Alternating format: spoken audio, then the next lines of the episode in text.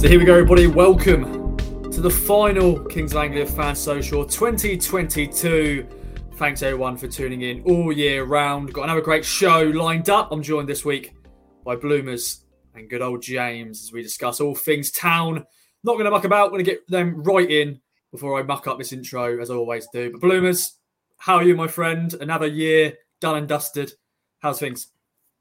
I'm good, thanks, Ross. It's been a it's been a while since I've had to share my horrendous views on a on your platform. It's been very good. Uh, life's treating treat, treat me good. Life's treating Ipswich Town fans pretty good. You know, seven or eight or nine out of ten, depending on your pessimism or optimism. And yeah, big game on Boxing Day. I will be there. I'll be back in sunny old Suffolk for the Christmas period. So very much looking forward to it and seeing all of you guys. Of course, love it, my friend. And I think maybe the last time you was on Kings of Anglia, it could have been the Charlton game where Danny Haynes gate crashed our oh, interview.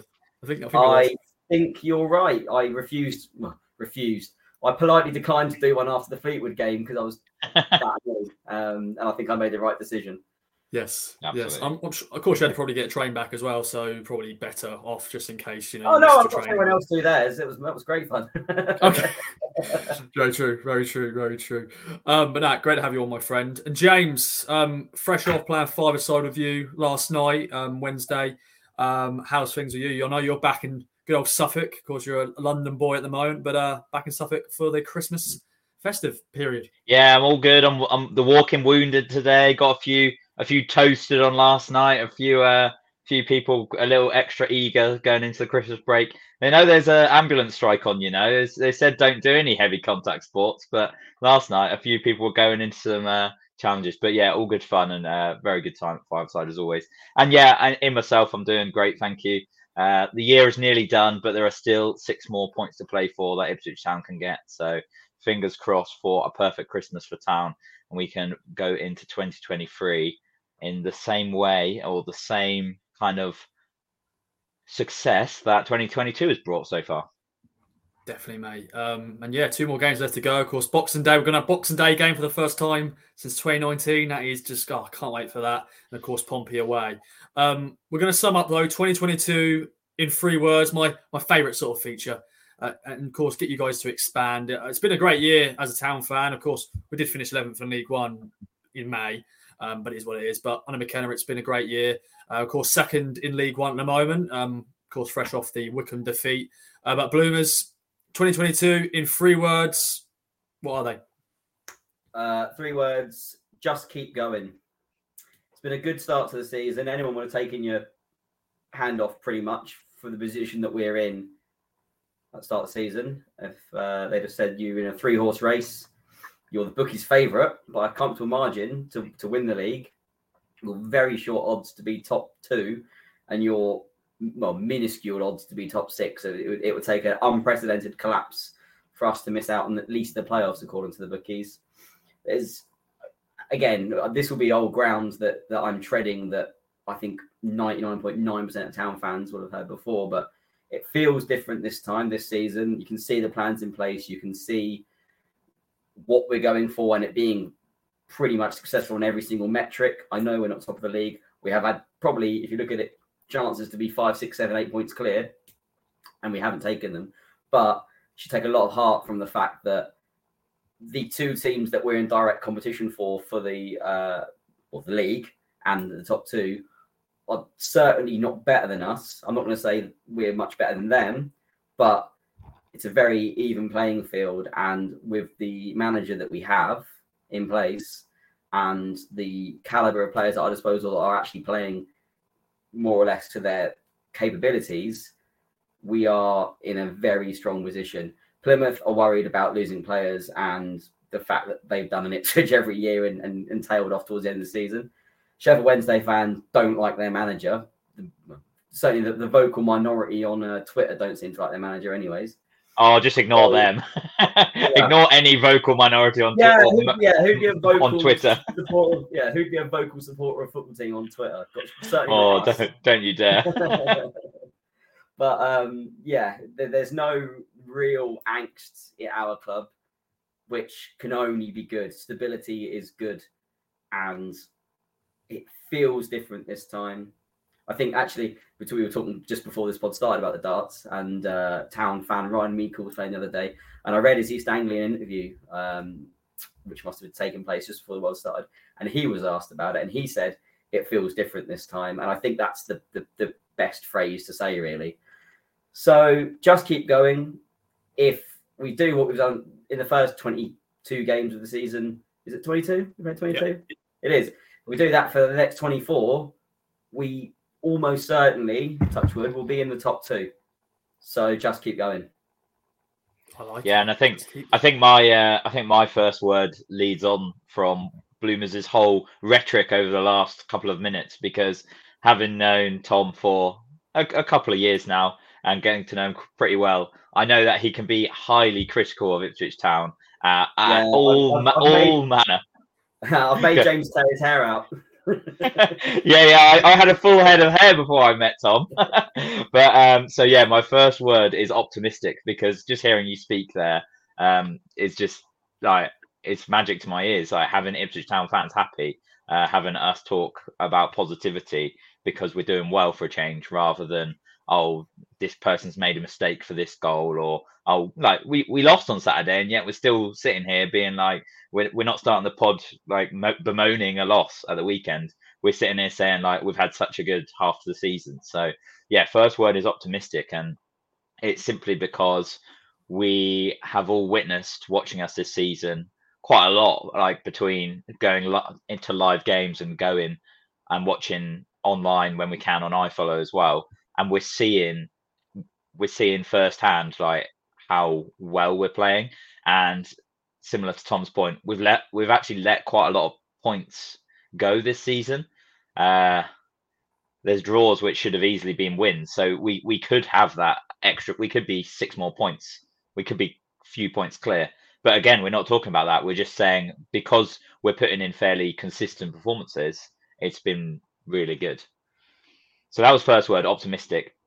Second word is silky, and this is more this is completely to do with our style of play at the moment. I actually, it's actually probably since Joe Royle days, and I was quite young. I was only uh, nine, ten years old then. It's probably the best football that we've played style wise. Sometimes our build up is a little ponderous. Sometimes you kind of want to create more chances, but they're only very minor points. And I genuinely think that some of our football is quite scintillating at times. We have a lot of the ball, and we also seem to create enough chances to keep at least me happy. And we definitely score enough goals to keep me happy in general. So, silky football has been this season. I'm going to jump in and quickly ask because it's, you know, well, we, we know each other quite well, so this will be quite a quite a loose a loose pod do you think that we should have more of a plan B sometimes? We don't have it. We don't even have a plan A two. Like plan A is plan B, C, D, E, F. Uh, See, first time I've done the alphabet in a while. I had to think about it then. I was actually, I was actually thinking about this earlier today, and I was thinking that, especially when I was watching us on Saturday, I was thinking we were quite uh, similar in our build up every single time, quite ponderous, very happy to pass it around the back, try and move around their defense.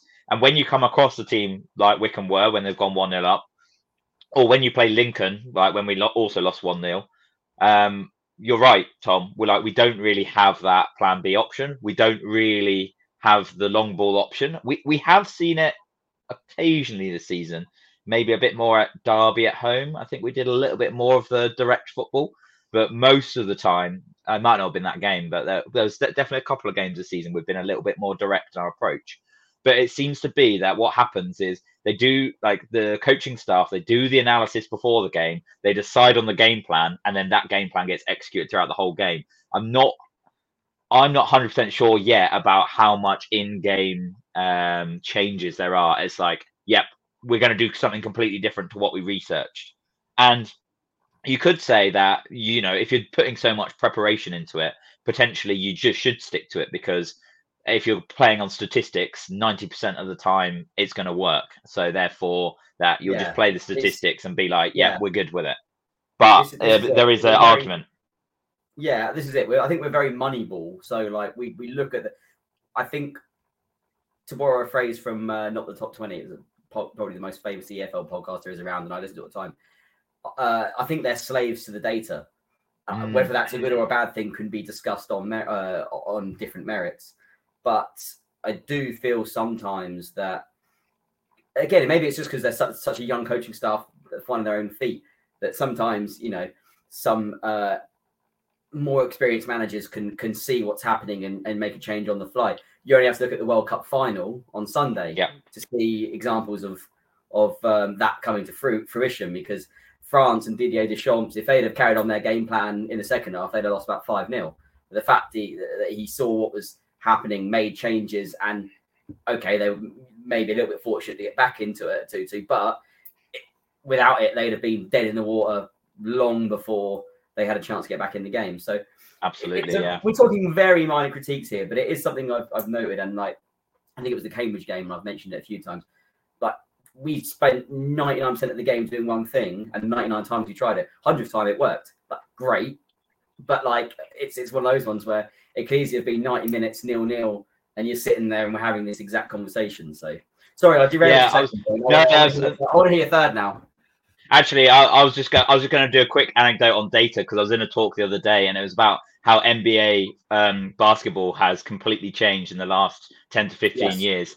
And there's this brilliant diagram, so look it up on Google afterwards. But it's about the um, kind of the average amount of points that you score from different zones uh, within the basketball court. And what would happen is there's so everything inside the D is two points, and then everything outside the D is three points. And what was happening in the early noughties is people be shooting with from everywhere inside the D, from right under the basket to all the way up to the edge of the D. And that would be two points. That would score you two points every time. So right under the basket, your your expected points almost would be like 1.8. So it'd be pretty high. So it'd be really highly concentrated color. And then as you got out further towards the edge of the D, you it would slowly decrease and decrease where you're only getting about 0.7, 0.8 just inside the D. And then as soon as you jumped outside the D again, you, you, you get three points for that. So your expected points jumps up to something like 2.0 again.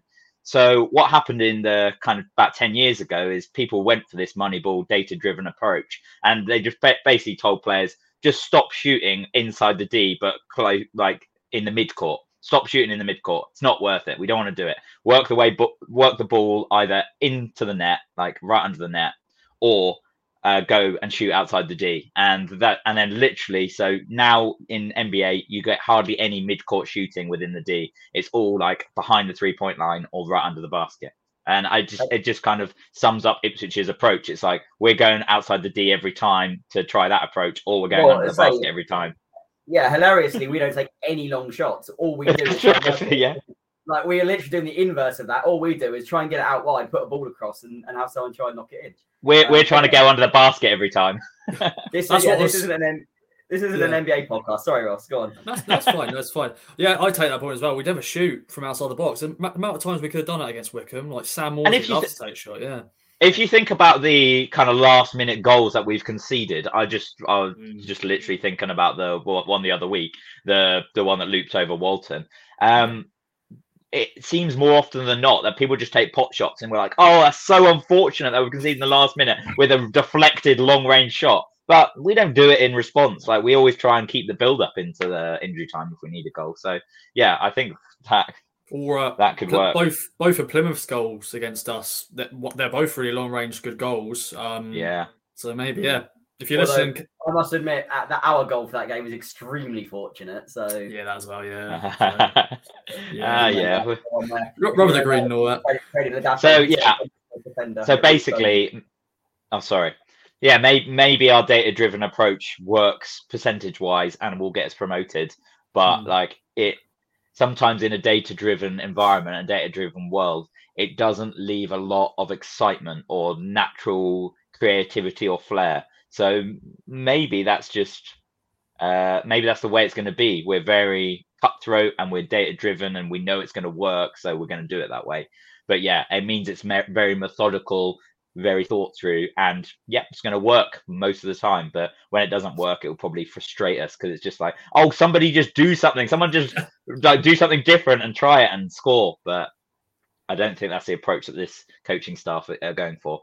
And i'm fine with that as long as Yeah. we win you know, as long as we win that percentage of results, as long as we average the two point, 2.1 points a game, which is going to get us promoted, you know, effective football. And uh, we haven't seen much of Ipswich Town getting promoted eh, like in the last 20 plus years, so or none. So uh, it would be a quite nice change. Uh, I will quickly touch on my third word because I realise we got highly sidetracked there. And my third, my third word is unified, and I, t- I say unified between the staff and the players. I say unified between the players themselves. There's a lot of big, no, uh, not a lot. There are some big characters in that dressing room, but I don't think there's a lot of huge egos like we might have had in the past. And what I mean by that is I don't feel like too many players are going to get too big for their boots. They're all pl- pulling in the same direction. They all know what the goal is this season, and they're kind of they seem like a good, humble bunch. Obviously, professional footballers, so they get paid a lot. So hum- humble, I don't know, but you know, I actually think they're quite genuine as a group, and I think that makes it easy to work hard for each other, and it means as fans as well, it's easy to kind of get behind them as well. So also unified between fans and star and, and like the coaching team and fans and the players. Um, the kind of community feel has been really good this season. I feel like there's been a lot of positive noise from owners and fans, from owners with management staff, and I, I just I feel like the whole club has got the same goal, and there's no like us and them mentality that we might have had under certain other managers, and there's no uh, there's I mean there's no real animosity between anybody. I think everybody has the same goal for this well, club, everyone, and that is to get promoted. Yeah. yeah. I think everyone realizes that we, have got the right uh, captain aboard the ship. I don't know why I did a nautical pun, but like it's like yeah, it just feels. It's because it's uh, H- HMS Pistol League, isn't it? So that's why you did a nautical pun.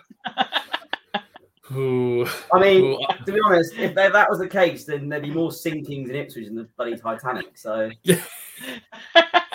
yeah, yeah, it's already uh, it's already set sail uh, three times and, and sunk. Um, Ross, what are your, Ross, what are your three words? Uh, I was talking about this earlier. Oh yeah, that's me on spot. Uh, to be fair, I was I was actually ready for that. I was ready for James or yourself to go. Oh, what's your three words, really? Because I always I I ask the questions, but then I never actually get the answers either. So, um, we're going up.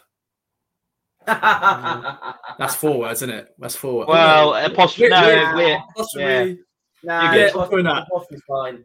That's fine. So yeah, we're are you going to be? Are you going to be bringing the "we're going up" flag to whatever game we get promoted at? You know, yeah. you know, oh, yeah, you know, to pack that, aren't they? Yeah. Yeah, there's a fame, the, the famous picture at Wembley 2000 with we're going up. We, I want, if we go up, we need a similar yeah. flag this season. With the, I imagine yeah. that'd be the job of uh, James Pullen, wouldn't it? Probably to, to, get the kit man. Yeah. Yeah, yeah. Because that, yeah, I'm, and of course, I'm sure the league themselves. I think they normally give them some flags and stuff. Anyway, yeah, so, way ahead of ourselves. So you can get the Sky Bet. You can get the Sky Bet branding on there. That's why the league provide them. That's definitely. Um, but yeah, I'm just getting, you know, I'm just going with my heart this year. As I said, previous years I've gone with my head. Yeah, they're going to bottle it. So Ross, are we officially saying that the, the season is not over at that at this point in time? Yeah, this time last year I was pretty much yes, it's dead. There's no point even planning the final 22 games of the season. I, mean, uh, I, I, remember, I, remember, I remember sitting there in October saying we might be in a relegation battle in six games. So that that's the, that's where you've got that's where you've got to sit back and take stock and realize how how different it is. Definitely. And it is very, very different. Lovely, or, lovely stuff.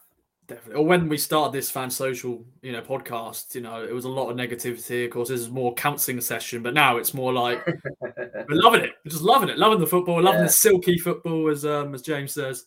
Yeah, um, I think I said I think I said a few months ago as well. Like, if you can't enjoy being an Ipswich supporter now, then I don't think you will ever enjoy supporting a football club because, yeah, you know, we've had a lot of pain over the last uh, well since we've both since we've all supported Ipswich Town, and this is some of the best stuff that we've ever seen and some of the best results we're getting. So it's this is a time to enjoy it. Like if we don't get if we end up don't get promoted, then it's gonna suck so bad. But like you know, we, we you got to enjoy the journey as well. Definitely. I'll be going back to my head there and going, "Oh, God's sake, I should have just said, nah, they're not going to do it." But nah, all, all good, all positivity. Um, well, let's move on then to, of course, the January transfer window is fast approaching. Um, of course, players get linked already. Um, a former town loanee out of nowhere. Um, it's now been 10 years since he last played for us. Massimo Luongo, which is great to say, by the way, boys. I love saying Massimo Luongo. Great Massimo name. Luongo. It's nice, isn't it? No, I, I don't. I'm. I haven't nailed it yet. I'll. I'll get to it later. Why not? If if I can somewhat nail it, anyone else can. But yeah, Massimo Luongo is training with the Blues. Um, both quick thoughts on that when you saw the news, and you know he's a he's going to be a free agent. Looks like in January. He's got a short term deal with Middlesbrough. Of course, was at Sheffield Wednesday with QPR as well. You know, was on loan back in 2012. Can you remember much that loan spell? Once again, that was 10 years ago. Yeah, take away, boys. Yeah, I, I was just that was going to be part of my answer. Like I was just just thinking about. I think, like personally, that was my first year of university, and it feels like an absolute lifetime ago. And it was also one, two, three, four managers ago. So, which actually, that if you're a Derby fan, that's only about two years. But like, it's a long time ago for Ipswich fans. So, yeah, it does feel really alien. And I got to be honest, no, I don't really remember a lot about him at all. Um, it's not my job to be a, a historian uh, on the club, so I, I, can't lie to you and say I remember loads. From what he did at Sheffield Wednesday last season, uh, it seems like a good thing on paper. You know, a bit of midfield depth. If he doesn't play every game, okay, fine. Like there is when everyone's fit, sufficient enough depth there, anyways. If it's a another body to bring in to, you know, stave off the likes of Morsy and Evans getting out and then being up uh, up poop creek without a paddle, then then yeah, it seems like a no brainer. I don't know what he'd want, what wages he'd want, or if it's just been like a short term thing to the end of the season. But I got to be honest, there's there's worse shouts out there and, and less realistic shouts out there, especially now that he's playing for uh, training with us. So so yeah, I'm I'm all for it. Uh, you know, it is a bit annoying when you sign a player who uh, is injured or has had injury issues, and then the the worst happens. And I don't know if we're getting on to that later, but obviously the news about uh, Camara isn't the best. Yeah. So you know these things do happen, but I guess if we've got the financial clout to take a punt and and one of these signings do come off, then happy days. And and it's not like a make or break signing. So yeah, for me, I'd... is there any positions on the pitch, Bloomers, that you would say if we were linked with somebody, you'd be like, nah, not required. Goalkeeper, goalkeeper. yeah, just goal, just goalkeeper. Yeah, well, I was being a bit facetious with that answer, but um, yeah, like yeah, I mean, with outfield players, there's always always a need for depth. You can't really have, have enough, especially in the rough and tumble of League One, where you've got 46 challenging League One games. I know we're not in uh, the League Cup anymore. We're not in the JP or whatever it's called now, Papa John's Trophy. Yes, we're in the FA Cup, but we're not going to get to the you know latter stages of it realistically. So, is I'd it say, still reliable? To... What's that? I'd sorry? say n- number number ten slash right wing. I don't think we need anybody else there. That that if I if I saw we were linked with another number ten, I'd be questioning it. I'd be like, hang on a minute, what's going on so here? Hang on a minute. So we're, we're saying so we're saying centre backs maybe, wing backs maybe, uh, anchor anchor midfielders maybe. Don't touch the wide players or the number tens, and then maybe another striker. Yeah, I'd That's say I'd, yeah, I'd say potential. I'd say anything behind the striker, but attacking. I think we're probably set for there. I think that it would. I think it might upset the apple cart a little bit too much if we um if we brought someone else in, and if somebody else if somebody else was linked, I would think that that might suggest bigger injury concerns for for somebody for somebody yeah, I, I either Luco or Harness. I honestly don't think there's many egos in the squad at all, actually, compared to like other seasons. I think in terms of upset the apple cart, I don't think in terms of like upsetting other players that would happen. In terms of like upsetting a winning side, yeah, I, I get your point. Like that yeah. does happen sometimes, whether the manager sees it or not. Um, but yeah, what's but, your memories then of L- L- Massimo James, if any? I don't really have any memories, to be honest. It's quite like quite a lot of players in that period. They seem to just come and go very too quickly. We seem to be really over reliant on loans a lot of the time, uh, mm-hmm. and he, he, was one of them. Um, and it kind of all just merges and fades into one. Um, so not a lot of memories, but that's going what back, happens with age. Oh, don't. but I would say that yeah, that is a position where we're playing at the moment. We're playing Cam Humphreys every week, so I can kind of understand why I've wanted to um, strengthen there.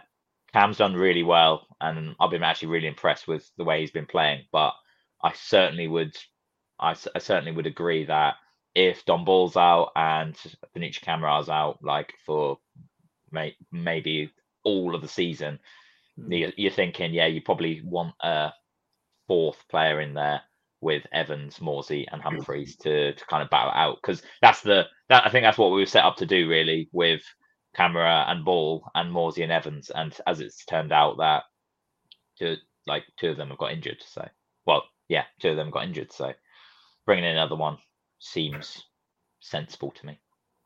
Yeah, and you guys sort of covered the sort of your chopping list for January there in terms of positions. Yeah, Um, I, I, I think I would probably go with be very mindful and careful. And I think we have been in the recruitment for, for this season about the kind of characters we bring in and about the kind of players we bring in. I don't think this squad needs a lot to get promoted.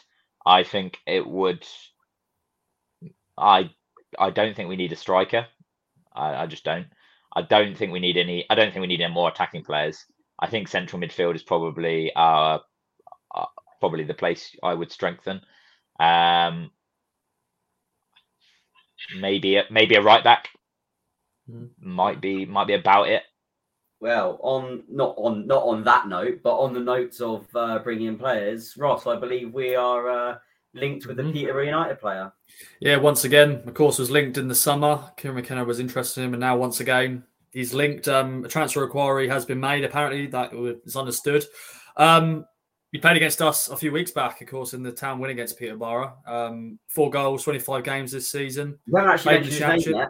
Oh yeah, Jack Taylor. Jack Taylor. Sorry. And wh- what is his actual position on the pitch?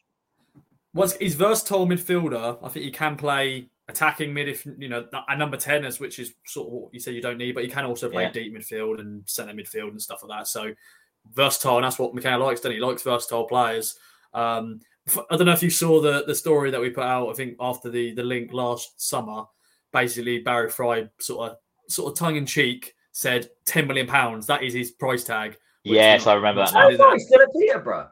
Yeah, still about yeah, Blimey. I thought. yeah, he's still there. Oh, okay. That's I fine. reckon. I personally reckon that's a bit of a smoke and mirror games potentially. Uh, Maybe an on a minute. inquiry. I've seen Barry Fry do transfer business. That is smoke and mirrors.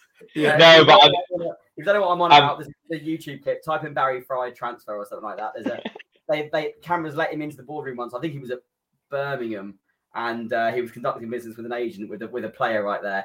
It is fantastic. It's very Harry Redknapp eh, Harry Redknapp esque. So have Cool. it's very Oh. actually let's be a bit more cultural. It's more it's more Tom Skinner esque. Uh, so have a look at that if uh, if you haven't already. Sorry, James. Go on. No, no, I was just I was just gonna say, uh, yeah, I feel like that could be a bit of a carrot that's been dangled, but actually, whether I think the it might be to di- Ashton or whatever the Ipswich recruitment team is actually hmm. diverting attention elsewhere because we're not we don't commonly hear about links until we sign a player. So I'd be I'd be surprised if we hear we're linked with player after player in this January transfer window and ending up going to sign them. Like, I can't hmm. see us going and releasing something publicly or Yeah. letting something get released publicly and then Yeah. like we chase them all window and then we sign them for an overly inflated price. I just don't think that's going to happen. Well, that's what happened in the summer, weren't it? That's what happened in the summer. Yeah, with George Mm. Hirst for ages, and when in the end we didn't sign him. So Yeah. right. with mean, on- and, and Yeah, I mean, on Taylor himself, um, I can't profess to give you a fountain of knowledge about him, but again, he was, by the sounds of it, possibly sought after in the summer, and circumstances might have changed so that it's a more viable prospect now. But um, I think he ticks the boxes for like the dashboard and for the type of player. Like he's he's 24, I think I read. So like really, really, really good age for like the if you're thinking from a business sense, like if you think you can improve a player and then sell him on in two, three seasons time, like there's a potential that's a six, seven million pound player there uh, in in a few seasons time. Whereas and now he might cost a million and a half or something. So yeah, you know there's real potential there, but whether we actually need somebody there, mm, not sure. I think the last thing I'll say is that hopefully, if we do sign him, he ends up better than the last Taylor that we signed from Peterborough. Yes. Oh, Oh dear. Paul Taylor. Paul Paul Oh, Taylor. let's not go there, please. doing- I wonder what he's doing these days. He's definitely. I think he was playing non-league, but yeah, that's, that's all we need to know. Um, but yeah, because we were going to sign George Boyd as well, weren't we? I think we are going to sign them both, and eventually we just got Paul Taylor. And Yeah, that's correct. And George Boyd, famously the one who I think it was at Hull, had a medical and they thought he was blind or something like that, so didn't sign him. Then went to Nottingham. For- I'm I'm not making this up. Then went to Nottingham Forest and ended up being amazing. I will find out the exact story of that while I use the, the next topic, Ross. Give me two seconds. That's fine. That's fine. Um, but yeah, with, yeah. I, don't know, I don't know where to go with this now. Just Let's move on. Let's move Let's on. move on. Um, well, Bloomers, look. Uh, well, the next feature is actually the strike. So some more ridiculous stuff now on the podcast. Um, of course, as always, pens and paper at the ready. Play at home. Um, and of course, there's also going to be next week. We're going to be doing a quiz, a live quiz of 2022. So um, look forward to that, ladies and gentlemen. Um, Bloomers, have you been able to find it yet? Or, or Yes, I have. So I got I, I'm I, I was right in what I said, but I got the teams wrong. So uh, in the in January 2013, uh, he got a move potentially agreed with Nottingham Forest. Forest pulled out of the deal and um, said it was due to an inconclusive eye test. And uh, Darren McAntony, obviously that famous shrinking violet, said um, he's played 300 matches and scored from the halfway line the other month but Forest say he has an eyesight problem. The whole thing stinks. So he ended up staying uh, for another month and then joined Hull City on loan uh, in February 2013 with a view to a permanent move, which happened. I had to double check that. Joined, joined, joined, on a t- joined on a two-year contract in 2013. Uh, Sounds like with Forest, it was fee agreed, terms agreed, and they had to make some BS excuse. yeah, the classic to- football manager one where you sign two people at the same time and you end up actually being able to sign both of them. But there's one that you actually wanted, so you cancel the other one to get the Yeah. other one through. We've all done that. Absolutely. Wow. Yeah, that is. Cra- oh, I'm sure there's so many other incredible, like you know, medical stories. I'm sure I'm at town. I'm sure. Yeah, I mean, yeah. I love it. I love it. Um, okay, then, boys. Let's get into the strike then. Um, four questions plus strike. The, the final strike of 2022 is so we are going to be doing a quiz next week, but that won't be the same format as the strike. But this is the final one. Is James or Bloom is going to be champion to end the year?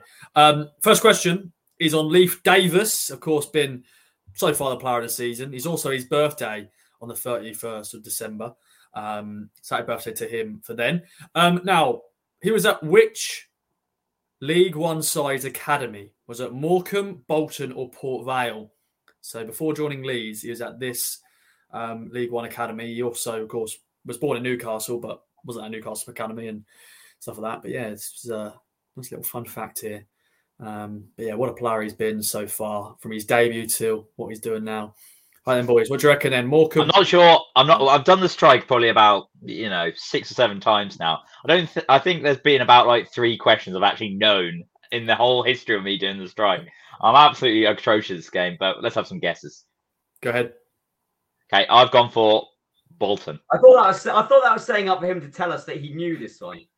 Oh no, not at all. Uh, well, funny enough, I've gone for Bolton as well. My reasoning was obviously he was at Leeds, and it's the nearest place to Leeds on that list. Mhm.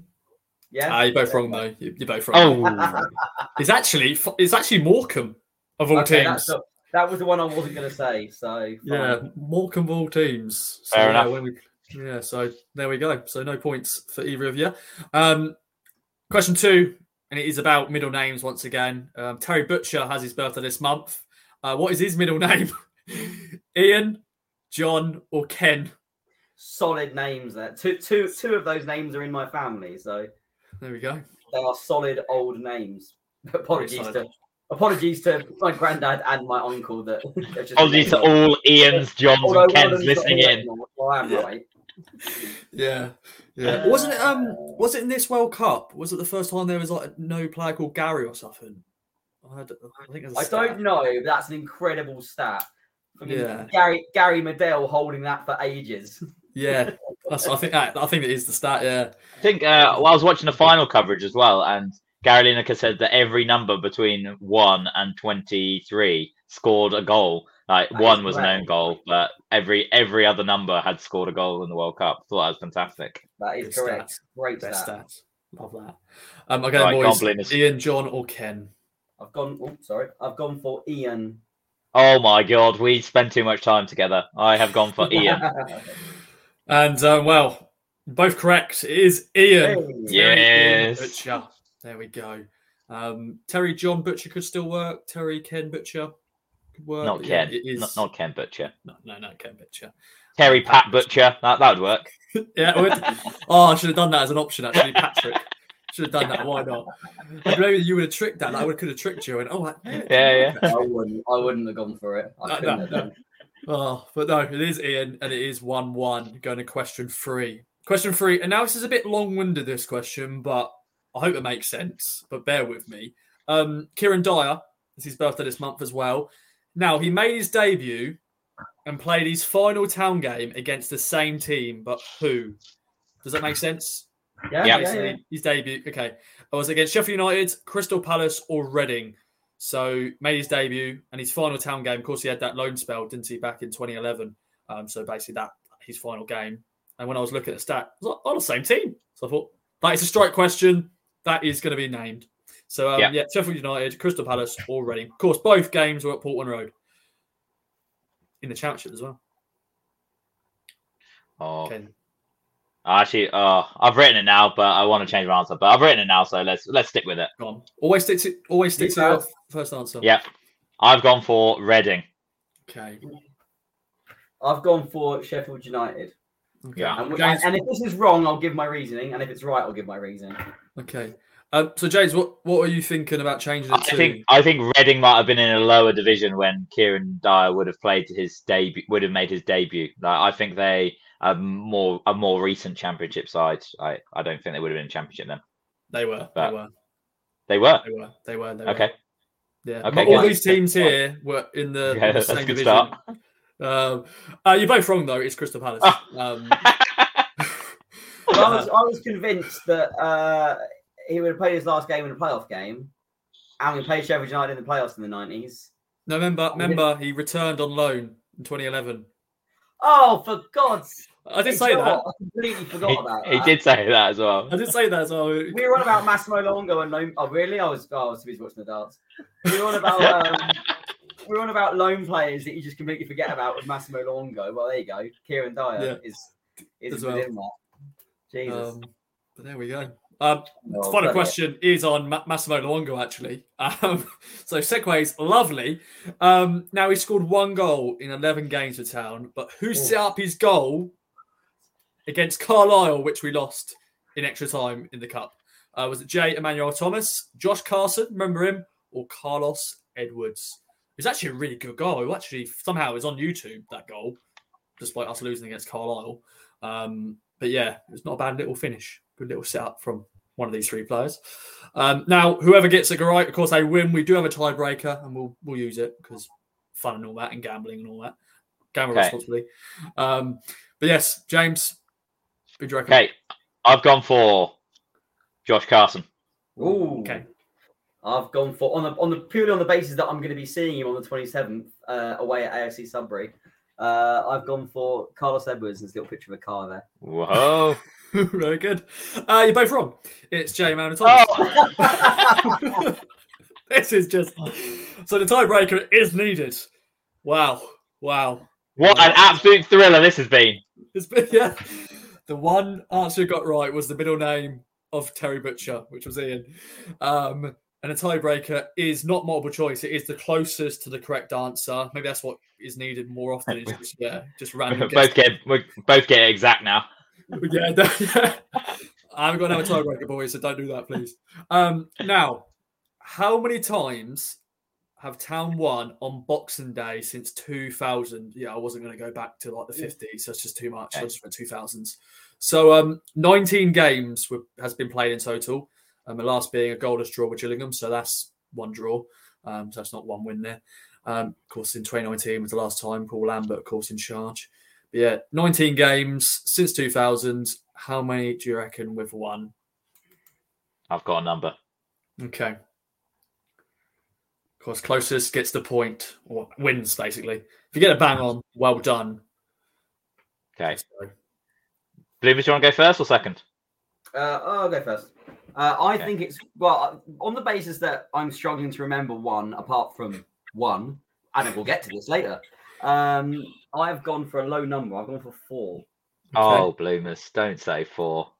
Don't say four. Oh, bloody hell, boys! I tell you why. I think I've got recency bias as well, similar to Bloomers, but you know, I I can't remember a lot of wins in Boxing I Day, can, and I was I can, oh Christ! Actually, I've just remembered another one. So I can remember three now. So Okay. so it's Well, we've we've we've drawn the strike. We've gone out on the We'll- strike we'll- as a draw. We'll, yeah, we'll we'll do the mm. charity shield thing and share the trophy. Remember they used to do that? We, we share the Yeah. trophy the charity shield. How many is it? It's actually eight wins. Actually Eight wins. Eight Yeah, out of nineteen. That's that's Well, you think in the 2000, you know, early 2000, we got a few wins. You know, I think we beat Leicester one year, uh, a few times under Joe Royle. Um, Right. So, yeah, hold eight hold that before you say any more, Ross. I know what's coming up as the next part of the show, so don't say any because it will give away some of our. Whoa! And now we cut to our sponsors, Manscaped and Ginger Pickle, yes, for all of your grooming and advertising needs. I wasn't seg- I wasn't segueing into that. Um, that would be quite an insight. yeah, like I wish I was more prepared to have another tiebreaker, but I don't. But as you said, you're going to share it, and why not? To Share, end, the- share the trophy. end the strike this year, it's been shared with James and Bloomers. Look, Definitely, in the adds to my spirit of in the spirit of Christmas, yeah, it's shared. I'm happy to share the strike trophy. It's the most Yeah. the most strike trophies I've ever had. Half. yeah. yes, I've now got half a strike trophy to my name. Yeah. Hopefully next year, James, you'll have a better time at it. Uh, yeah. Um, definitely. Uh, well, as Bloomers has already said, it does segue nicely into Boxing Day games. We haven't had one for a while. We're going to be talking about the best and worst festive town fixtures you've been at. Um, so, Bloomers, start. We're going to start off with the worst, then we'll get to the best. So, Bloomers, go to your the worst one in terms of just the game itself, maybe, and just or the whole day Once- itself. Yeah, once again, recency bias is coming up here because it came up on the uh, bottom of the the tiebreak the tiebreaker question, and I was there. That goalless draw against Gillingham a few years ago was dross. To put it into perspective, it was my dad's Christmas Day present. Uh, I drove, so I was sober. Um, we sat in section six. Not that there's nothing wrong with that. It just happened that we had a annoying section six person next to us. I was again not tarnishing section six with the same brush, just he was. Uh, and it rained all day that day, and the water coming down from the roof was hitting us in the head. It just where we were sitting, you couldn't like couldn't make it any worse. And it was a horrendous, horrendous game. So that's that's certainly up there. I, Yeah. I was lucky I didn't. I, I had that off that day, so I didn't go. Um, I had a plan, so I was pleased I missed that. But I heard some bad things, and of course, Paul Lambert in his press conference sort of said, "Yeah, if he wants me to go, I'll go." And then New Year's Day signed a five-year deal, which was um, makes it even worse. you have to laugh when you put it into perspective like that. Yeah, yeah. God, five years. Uh, James, what's what's been your worst Boxing Day? Is it the same, or have you got another one? No, so I've got another game, um, and I don't remember a lot about this game because I try and forget all games which we lose slash play badly. But I remember that we lost three 0 um, away to QPR on Boxing Day, and I remember listening on the radio and basically it just being pretty, pretty drab affair from Ipswich Town. It's basically like interrupt family to listen on the radio and then quickly turn it off and it was a bit bit of a disappointment. So that that was boxing day 2018 that was um that was pretty appalling. Um but i don't have many thoughts about that game. Uh flexing the flexing the boxing day a bit. Actually no this is still about boxing day. My best games are not about boxing day but um i remember 2010 boxing day um, uh, when we Ipswich play at home, I get a pass, a free pass from the family to go down and watch them. So uh, thank you very much to my family for that. Uh, in 2010, we were playing Watford on Boxing Day. Uh, my mum had driven me down to the ground to to go to the game, and it was about 90 minutes before kickoff, and she'd driven away. And then uh, word went around the stadium that the match had been abandoned uh, due to a frozen pitch. So I was down at Portman Road, freezing my freezing everything off, and uh, the match had been abandoned. So I was quickly on the phone again to uh, to my mum saying, "Oh, can you pick me up? You, the match is not on anymore." And it was yeah, it was at half past one, which was the the decision was made, which for a three o'clock kickoff. So very bizarre, and in a way, um, similar theme to the last couple of years as well. When fixtures don't happen on Boxing Day, it's almost worse than the us. No, it's maybe not worse than us losing, but I just hate it so much when we don't play on Boxing Day because it's a very much tradition in in my routine that on Boxing Day I'll either listen to it on the radio or go down in person at Portman Road. So when we don't have a game, it uh, it feels like it's not a proper Christmas. So it'd be really nice to um, get down on Boxing Day this year. Yeah, definitely. I think it's been yeah three years, um, and of course that Gillingham game, I'm sure it wasn't you know the, it wasn't as packed as it's going to be Boxing Yeah, Day this year against Oxford. Last year was Northampton was postponed because they had COVID, and then the year before, or was it the other way around? Other way around. One year it was like we had COVID. No, maybe it was two years ago we had COVID because I think Paul Lambert had COVID. One year ago, the other team had COVID and they got postponed. I can't remember which way around it was, but I can't remember who the teams were either. But Gillingham. It was Gillingham again, I think, last year because we then played Yeah. Gillingham in the new year, of course, which was Kieran McKenna's second game. Um, oh, and it absolutely hailed it down the whole time. yeah, Yes. Remember that. yeah. so yeah, There we go. Okay then. on Yeah. to cheerier times. Yes, let's get back to some positivity. Um, your best and Bloomers, we sort of expand this to just December fixtures in total because there's one special Oh, game. I I'll know. do. I'll do two Boxing Day ones. I'll do Yeah, two fine, fine. ones. It's fine. Take it away. Um, so one of them we actually already spoke about this team, QPR. We played QPR loads on Boxing Day uh, recently. I, I don't know why. Is Uh, there is there a thing about Boxing Day fixtures where they try and get you geographically so- close? So speaking to my uh, uh, dad, who is well, older than me, that's kind of how biology works. Um, he said to me that yes, in boxing originally on Boxing Day you'd always play your local rivals, or if not them, a team right near you. I don't Is that because of why- train trains? There's no trains on Boxing Day or something like that. Possibly, yeah. I mean, yeah, I, that's actually quite a sound Stop reason. it. I don't It know. means I the don't team doesn't have to travel far. Like they can be with their family on Christmas well, Day, and, and then also you'd also play them twice in like three days. Again, maybe it's because of the transport thing. Um, you'd play them. You play both t- the same team really close together. So obviously nowadays it's less of an issue, especially with all football teams having private travel. Well, but, back in the day, they used to play on Christmas Day, didn't they? I think um, back in the fifties and stuff. I think they used to play Christmas Day, which is just crazy. Well, if you Um, go if you go to American sports like the NBA Yes. and the uh, uh, NFL, that still happens. In, in fact, Yes, you're at a loose end on Christmas Day. There's a couple of cracking. Well, actually, no, they're not cracking. But there's a couple of good uh, American football games to watch. So I I would advise you to do that. Uh, going back to the, the, the question, so the two games I remember the most. One of them isn't the obvious one. Uh, one of them is we played QPR a few years ago. Two that I looked at this before I came on the pod to double check the year. It was 2015, so the year after we got in the playoffs, and we beat QPR two one at Portman Road. And I don't know if you remember this, either of you. We uh, conceded uh, by the sounds of it against. I was reading a BBC Sport report on it, so this isn't in depth. It sounds like we conceded against a run of play, and then about ten minutes from time, uh, Jonathan Douglas, yes, that Jonathan Douglas, yes, that viral video of Jonathan Douglas uh, away at Newcastle. moving one way then the other way. He, that, he, that scored, brilliant wait for he scored an overhead kick. did I yeah. promise you, I'm not lying. You can, you can No. look at it on the uh, you can look at it on the highlights. Overhead kick's generous. It's it's more it's more me at five side overhead kick than Scissor. uh, Scissor like kick? Against City, but it is an overhead kick nonetheless. Anyways, he's equalised, and the 90, 90th minute, a, a looped ball comes. I remember this clear as day because I was in the North Stand. Mm. Luke Ball comes over over the top, and Luke Chambers comes from about ten yards away, steams into the box, meets it perfectly, heads it back across goal into the corner.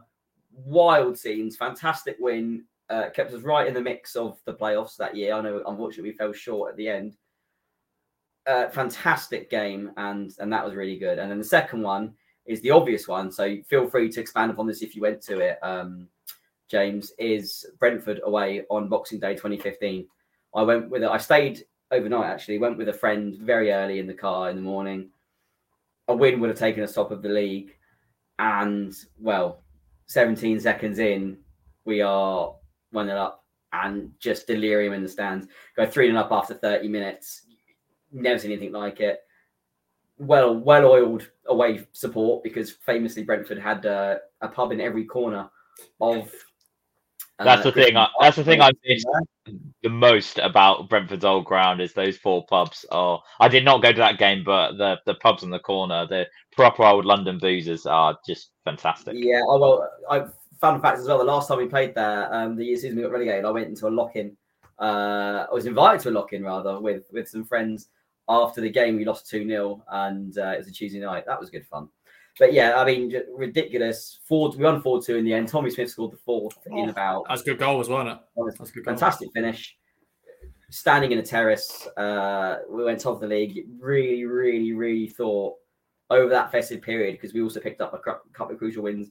I think we beat Charlton as well over that period. That it was going to be the year, and obviously it wasn't.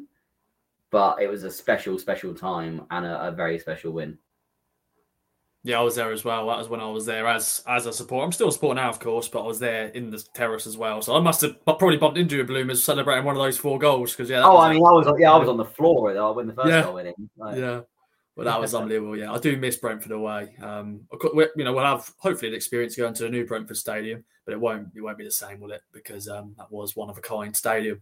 Um, some great ones there, Bloomers. Over to you then, James. Your best festive fixtures. Yeah, so I've I've picked two slightly before Christmas, but in the Christmas and festivity vibes. So my my first one, and uh, I know we were talking about a, a little bit about this last night, Ross, was Ipswich Town three, Leicester City nil. And uh, if anybody, oh, so first I'll give you the date. It was December the eighteenth, two thousand and ten. The managers were Roy Keane and Sven Goran Eriksson. And the thing that makes this game more famous than anything else is that the pitch was absolutely covered in snow. It was ridiculous. It was an absolutely farcical game of football, which was absolutely fantastic as a fan because your side were already winning when the game was threatened to be called off and then it was played on. So what happened is I think Ipswich were 2 0 up, and then Stuart Attwell was the referee. I looked that up today. Uh, he took the players off for about 15 minutes, and the the ground staff got the cleared the pitch off, like cleared the lines, and then they came back on. They finished the first half. We were 3 0 up at half time. They had to have an extended half time. I've heard that behind the scenes there was talks between Roy, between uh, the ref, and between Sven. And I think Roy Keane's just, you know, anger and kind of demeanor at the time really forced uh, Attwell to keep the game on. Uh, Town being 3 0 up is obviously a very commanding position to be in. Uh, so, yeah, I think it was about a, I think we had a 20 minute half time and then we, and then the game continued. We played out the second half fairly. uh, There was nothing really much going on. Snow was still falling, and uh, within within 10 minutes of the second half starting again, any bits of the pitch which were uncovered had then been covered up again. So it was, in hindsight, it was completely not suitable for a game of football. But Ipswich was so far ahead, we were all so glad that we managed to see out the result there. Uh, and yeah, it's going to be one that's on the like the comedy reels forever because you should ne- never be playing a game of football in that weather. Fun fun fact about that game. Um, that was my cousin's first and only ever live game of football. She couldn't care less, but she took me when I was uh, Wow. was I must have been about 16 years old. Um, and we were supposed to be sitting in the lower Britannia stand. We used to sit in Block JJ. That's when I used to have a season ticket there. We ended up uh, in the top tier of the Britannia stand because it was so bitter Yeah. and you had a bit more shelter up there. But yeah, I think she seemed to think that this is what football fans had to do every week, and she's never she's never been Oh, back. Let's not forget it was also on Sky Sports that day, and I think Yeah. I think it was a if correct me if I'm wrong, anybody, but it was a late it was a late changed game on Sky Sports because other games had been cancelled that weekend or um like in the in a few days before because of the weather. So I think it went late onto Sky Sports, so they really wanted to see the game out. Wow. and uh, go on. All I know, all I know is, and I don't know if you touched on this when because I, I I missed part of James's answer, but with Ross's amazing editing, you never would have noticed. But I'll be honest now, just in case I ruin this. the only reason that game wasn't postponed is because Roy Keane was our manager. Oh yeah, I mentioned that. I definitely mentioned I was going to that. say, like, absolutely no way on on earth that that gets uh, get allowed to well, that gets allowed to go ahead if it wasn't for the fact that Keano was sitting there melting half the ice with his stare. Yeah, So- absolutely. Yeah, I just remember like Jason Scotland, long sleeves, gloves, everything. Like it's just completely, completely That- fantastic. That game it was a really unique experience, actually, as a football fan. because they do like what's it called um like darts not darts watching darts like football go like they show like football old football games like every now and then Yeah. stuff. that comes up actually quite a lot that game just so Yeah, look out for it- it next time Yeah, I'm, I'm- I'm sure it'll be posted on social media again when time comes around next year because it is just one of those timeless games, which is like, how how did this ever get finished? Yeah. Um, and then I've got one more game, which is also which is a bit more of a personal. It's a bit more of a personal note about why I enjoyed it, but it was also an incredibly good time to be an Ipswich Town fan. It was Ipswich Town two, Wigan Athletic one, December the twenty first, two thousand and four. We won two one on that day.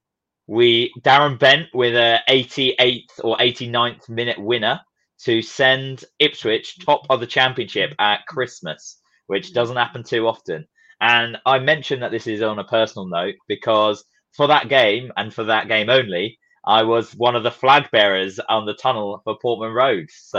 I I absolutely uh, absolutely love that. The club gave me a full kit, so like I was dressed up in the full kit, and I got to keep that afterwards. I went to the I was in the upper south stand with my dad, and I, I wasn't like uh, I wasn't an Ipswich Town regular at the time. Let's say I only went to the games ad hoc.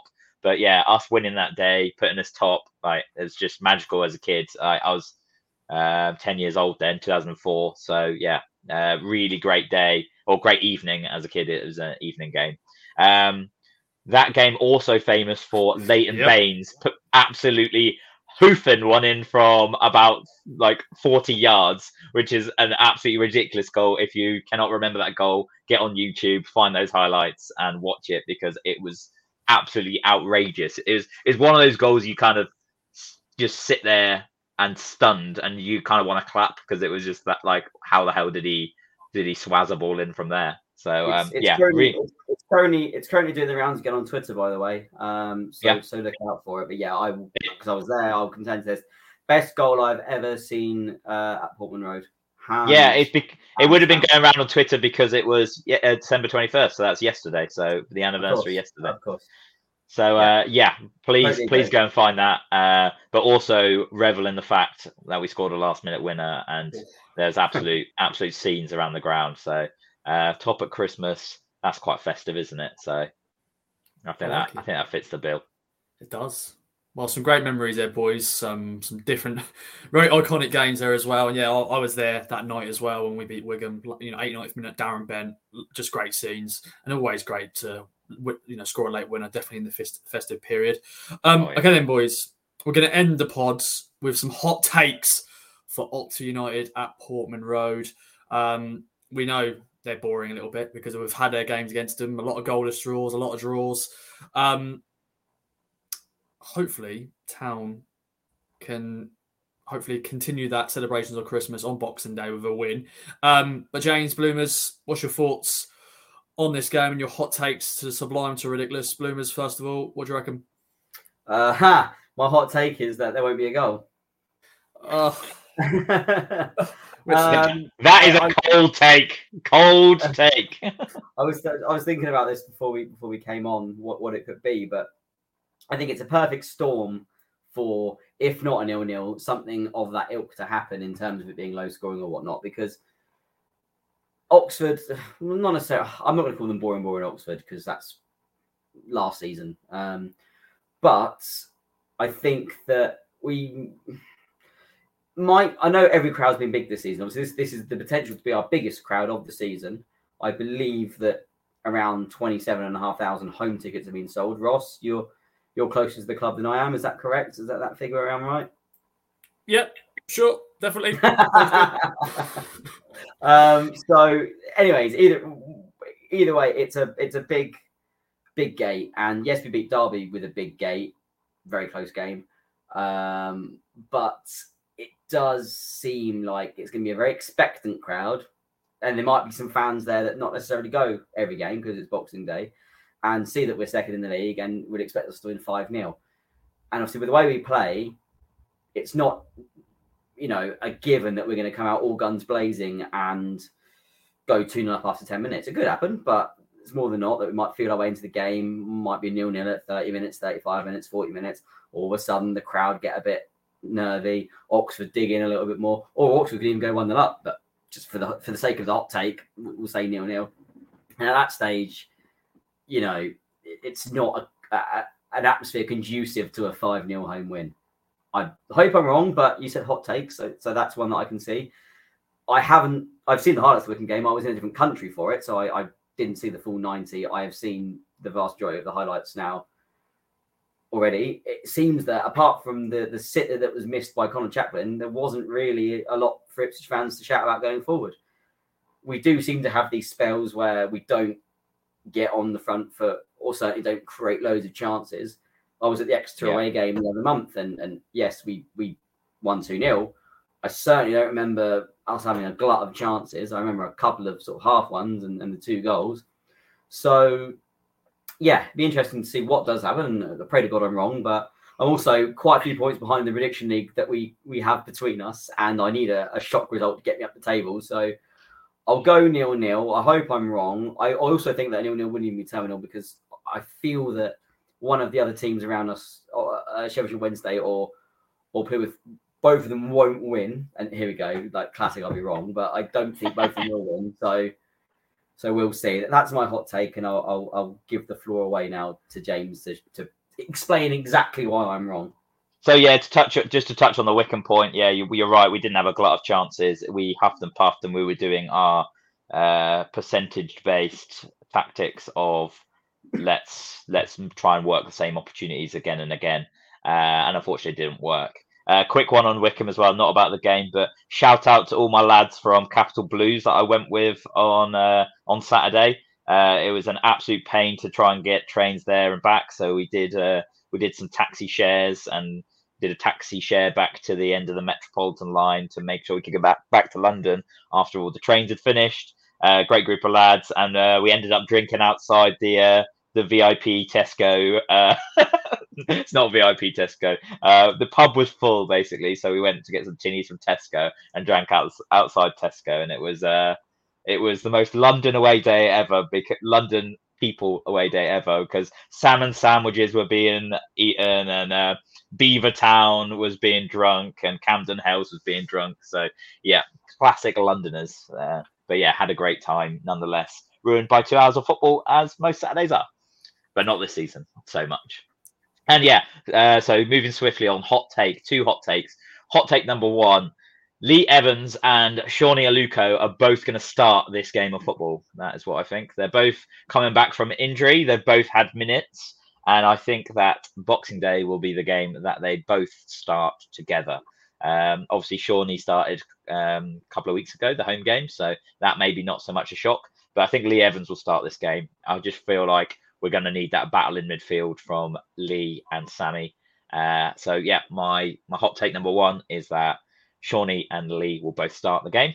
And hot take number two is not going to be a nil. It's not going to be a nil nil draw. And I say that because my hot take is Ipswich Town are going to score a penalty kick, and that is pretty rare for Ipswich Town. I just feel that we're going it might be an attack versus defense at a little while. I feel like we will have the players on the pitch to run at them a little bit.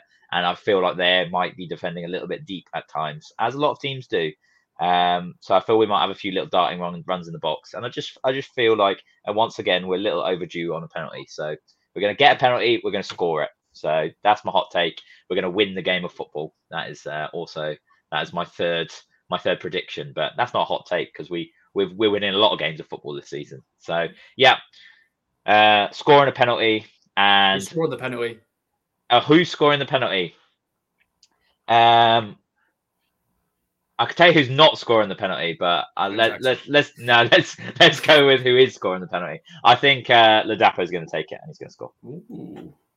Because the last one we had was, of course, If I, I Chaplin, probably. Derby. No, Lee, Last time we had was against Derby. Yes, but the one we scored, we scored, didn't we, uh, against Morecambe, Morecambe, Lee Lee Evans. Evans. And then, of course, Conor Chaplin missed one prior to that one as well. Because yeah, we had two penalties in that game. But yeah, it must have been a derby Yeah. in the last. So it could it could be Evans again because considering that Yeah, he's starting he this game based on hot hot take take. number one. Yeah, So yeah, maybe Evans, but yeah, I think Fr- I think Freddie. I'm going with Freddie. He, he hasn't. Uh, I feel like he needs to, you know, get on the goal scoring hype again. So Freddie Ladapo. okay. But yeah, that's. Um, I feel like they're not that ridiculous, but they've been thought out. Um, but I don't. I don't want to predict anything ridiculous because I think they're. Uh, I think I, I'm, uh, those two things are going to happen. Nice. Okay. Uh, of course, the last time we've lost a game, we bounced back, and hopefully that is the case. Because when we lost against Lincoln and Plymouth, we're back. You know, got wins back to back, which is good. Um, all right, then, boys. Any other business from the Oxford game? I'll, I'm just quickly bringing up the, some of the Boxing Day fixtures in League One. Um, Sheffield Wednesday travel to Fleetwood. Enjoy that. And uh, Plymouth travel to Cheltenham. Enjoy that. So thankfully, we've got a nice home comfort for Boxing Day. No travelling for us. We can just At chill. least, um, at least Plymouth to Cheltenham is like probably the one of the shortest journeys they could do. Fleetwood to Sheffield, uh, sorry, Sheffield to Fleetwood, not that close, but still like not. It's not like coming down Ipswich, so um, they've kind of done that localized thing again, which we were talking about earlier. So yeah, it's obviously nice to be at home and hopefully uh, not too many, not too many mince pies for the boys on Christmas Day, so we can uh, be all come out firing. Definitely. Um, and of course, we do. Um, we won't be doing another fan social this year, as we said. So, quick thoughts on the Pompey game as well. Um, once again, this will probably people will be listening to this, you know, when we've seen the Oxford result anyway. But um, just quick thoughts on Pompey. You know, we've beaten them already this season. They also beat us in the Papa John's Trophy and all that stuff. But doesn't Yeah. matter. But Bloomers, Pompey, thoughts on that quickly? keep this, I'll keep this very short. Um, I think that it'll be a, as tough a game as it was uh, last season, in, and I think it's the same pre-match build-up we'll probably have. They're on a bit of a slide right now, but I, I don't go in there with, oh, we're definitely going to win. If, if we win 4 0 again, or was it 4 0? It was, wasn't it? Yeah, if we win 4 0 again, then great, but I think it'll be a much closer game. I, I do see us nicking it. I think we will win, but I don't. If you go into this thinking, oh, Ipswich or Ipswich and Portsmouth are on a massive slide, will get found out. And they might even have a new manager by then if they get uh, a bad result on Boxing Day. I do think that won't be the case. I think the Cowboys will still be there. And who knows? It might be Ipswich's win there that sees them, uh, sees the owners of Portsmouth pull the plug. But yeah, I, I think it'll be a tough game, but one that will actually win. I'm more confident of that game than I am on Boxing Day, put it that way. Okay, then. James. And um, from my side, I'm I'm sure you're going to get all the rhetoric from Danny Cowley again because he he loves to have a Well, go at he's, he'll Ipswich. he's fighting for his job, so he's going to be laying it on as thick as he can. If he's Yeah, he is he is a bitter and twisted man when it comes to Ipswich Town Football Club. So I feel that he'll yeah, as Bloomer said, he'll be laying it on so hard. And um I don't really I think we've got to look at the perspective again. You get four points between those two games, you're yeah, happy as Larry to be honest. So um I'm com- I'm the converse to Bloomers. I think that I, I think we're more likely to win on Boxing Day at home than we are away to Portsmouth just because I think Portsmouth are tricky, a tricky test. And Oxford, although they've prov- proved a tricky test in the past, and I don't, don't know if we've beaten them or like we've, we've got a very poor record against them. Um, I just feel like this season is, I feel like this season's a bit different. So let's just let's have it. So four points between the two games, and I, I won't complain. But yeah, uh, I never like going to Portsmouth. Like I, I only went to Fratton Park once. It absolutely Yeah. pelted down with rain, and I, I it's just a it's just a horrible place. Their crowd is really always up for it. So, but but maybe maybe they'll get on their backs because they're not having a great time of it at the moment. But I know like the crowd is quite fierce there, so it's not an easy place to go. I think six six fantastic, four or three is good. Anything less than that, I would be a little bit concerned. Yeah, if you get two draws, then it always like oh you're unbeaten, but you you'd rather a win than a loss in a way, wouldn't you? Well, you Yeah. get more points, so common sense, isn't it? Yes, always, always the way. Um, all right then, boys. Two big games to come up. Looking forward to those. Boxing Day and then, of course, trip to good old Fratton Park. Um, Bloomers, you been able to get rid of the ticket yet? I know you uh, sort of Ha, Yes, uh, yes. Um, I came into possession of a Portsmouth ticket, which I um, gave away on Twitter, and it has been taken by some, well, provisionally taken by someone that I'll be meeting in the bowels of the Lower North stand for an away game. That was my email going off, by the way. uh, someone, someone's emailing me saying that they want the ticket or don't want the ticket. I'll have to check that in a minute. But yeah, uh, they'll, they'll be having that, and I will be going to Lincoln though, which I'm looking forward to. Start of dry January for me, uh, so that would be a, a challenge, a slight challenge. What What's dry January? those who don't need it or are uh, sheltered. Uh, it, we, I will be going the entire month of January without drinking any alcohol. A, a health-based decision on a couple of levels, um, and one that's probably a bit overdue considering last couple of weeks have seen me go to Belgium and Scotland, which is two nations renowned for their Ooh, beers and whiskies, alcohol. So I think I've had my fill, especially after Christmas and Boxing Day and New Year's Eve. So fantastic. Yeah, best. Yeah. Of course, yeah, yeah. We've got Lincoln City, of course, on the second of Jan, but we won't. We won't oh, I'm not talking about that. This. no, no, no, no, we're fine. We've had enough. We've had a good chat, people, boys. People are probably people are already either at their destination having listened to this in the car or are now on their driveway waiting to hear the end of it. And us yeah. if you if you got this far, I congrat congratulate you. Well done. well done. Well done. Well done to the. Uh, Kings of Anglia fans, social hard, hard boys and girls out there. Yeah, you, you, your badge is in the post definitely, definitely. Uh, well, James Bloomers, thank you as ever. Um, been a great year doing this podcast. Been a great year doing all the other content we've done.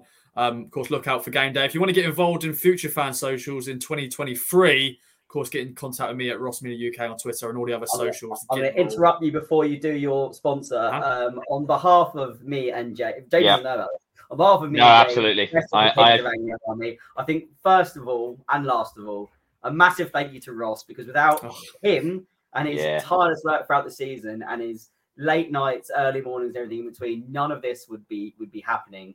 We yeah. are lucky to be able to do this, and we've met new people because of Ross setting this up. So, Ross, yeah, yourself you a... give yourself a massive pat on the back. You're a legend, and you've done so much for Ipswich uh, on social media.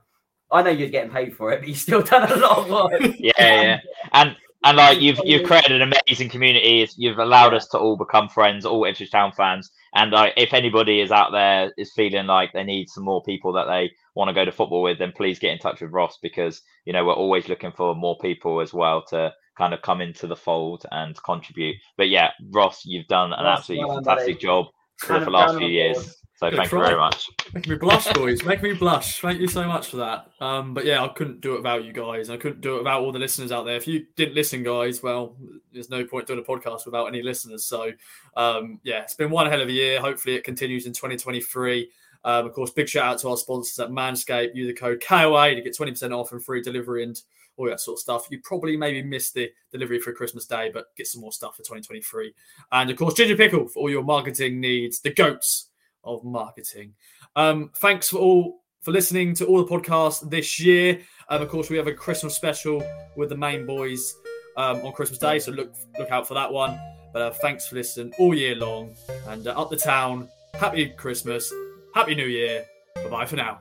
Happy Christmas, Upper Town.